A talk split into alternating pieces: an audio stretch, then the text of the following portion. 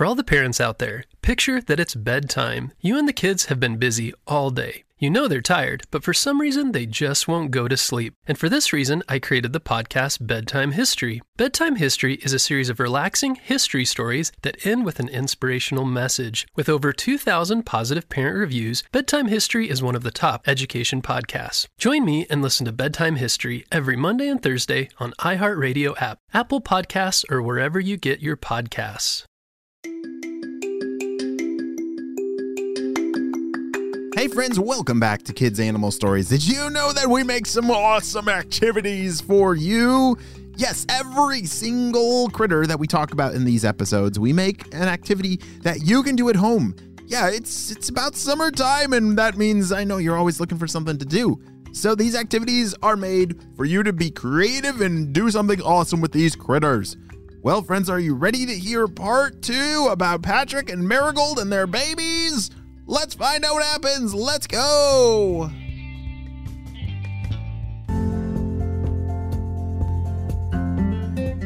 As Patrick jumped almost out of his wings, looking from side to side, he saw nothing in the dark moonlight glow. But he knew there was something out there. You see him?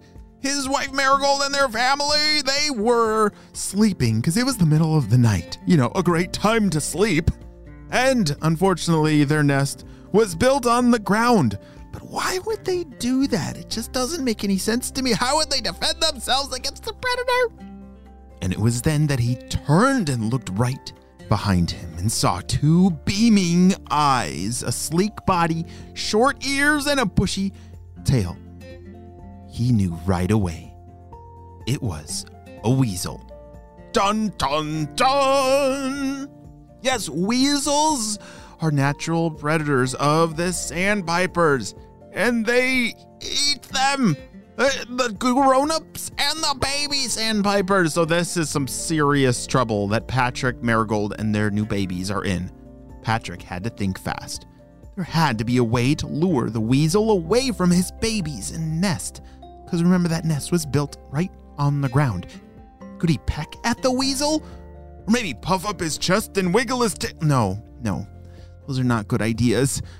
Those are all ways that sandpipers might try and defend their territory, but Patrick felt like there had to be something else, something more drastic that he could do to save his family and get that weasel out of there. It would definitely need to be something sneaky for sure to trick a very smart weasel. Patrick was thinking fast, trying to play out different scenarios in his head, but he was running out of time. Hello over there, I smell... smells like dinner. The weasel was sly and quickly approaching, getting closer and closer. He was holding his nose up in the air, following the scent of the sandpiper nest. Patrick didn't want to wake up his whole family because then those babies would start chirping and it would ruin everything. And that weasel was just a few feet away. Patrick was no match for this predator. He was not going to be able to fight him away, but he had finally figured out a way that maybe, just maybe, he could trick him. And this brilliant idea popped into his head. I could fake a broken wing. Patrick immediately popped up his wing in a really strange and funny direction and started crying out, "Ah! My wing is broken! Ow, ow, ow, ow, ow!" He waddled away from the nest and continued to make the most obnoxious racket, trying to draw the attention of the weasel with him. "Oh my, I think I can help you with that," said the weasel. The distraction was working perfectly. The weasel turned away from the nest and towards Patrick, who looked like he was a bird with a broken wing. "Say, what's an injured bird like you doing out here all alone?" said the weasel. "I think you need some help, right? Why don't you come on with me?" Patrick had to think fast. Ow. Well, you see, I actually broke my wing a few weeks ago and... it just all of a sudden just went whoop, and my wing just, it hurt, and it probably doesn't taste very good. Oh, wait a second. Why do you think I'm just wondering, hypothetically, why are you saying that you think your wing wouldn't taste good? Oh, well, this broken part over here, it's got all this pus inside, and my wing, it's turning green even, and it smells terrible, and yeah, you probably want to stay away. It's probably contagious. All I have to say with you is, ew. I don't think I'm gonna take my chances on helping you, my friend, mumbled the weasel. I think I'm gonna go find somebody else to bother. Well, good luck with your green stinky wing. It's just disgusting. And as quickly as that weasel had appeared before, he disappeared into the grass. Phew, it worked. I can't believe it, said Patrick to himself quietly. Holy smokes, I can't believe it! Patrick is awesome! Yeah, sandpipers are known to do this tricky little move to keep predators away from their nests.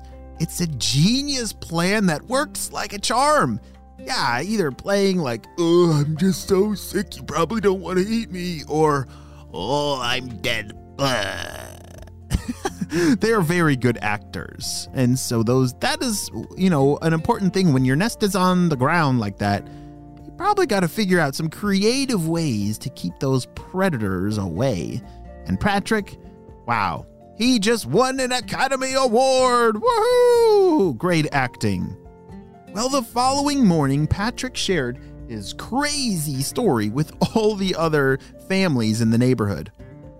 And then I cried out, oh, my arm! And I made up this whole story about my injury and how smelly and green my wing had turned. You should have seen the weasel's face. He believed the whole thing. The others were amazed at his quick thinking. Definitely took some notes for themselves if they ever fell into a similar situation. Dad, did you really scare away what was it called? A beasel? A teasel? It was called a weasel, said Patrick. Oh yeah, weasel. Well, maybe I gotta start practicing my acting skills.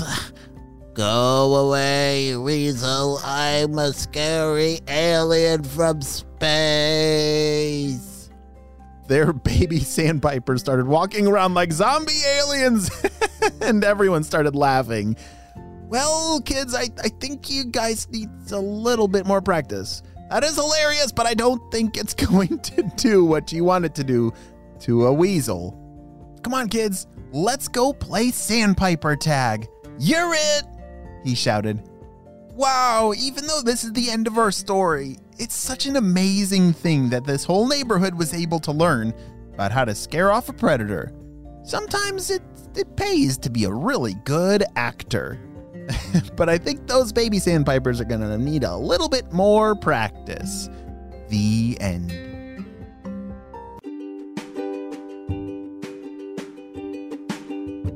Great job. You listened all the way to the end. It's pretty cool how critters can be actors. Do you know how to be an actor? Like, you can pretend to be something that you're not. Maybe it's a different person, a different critter, or a zombie alien from outer space. Well, friends, you work on your acting, and I'm going to work on mine as well. And I hope you have a super duper day. I will see you on our next adventure. Bye!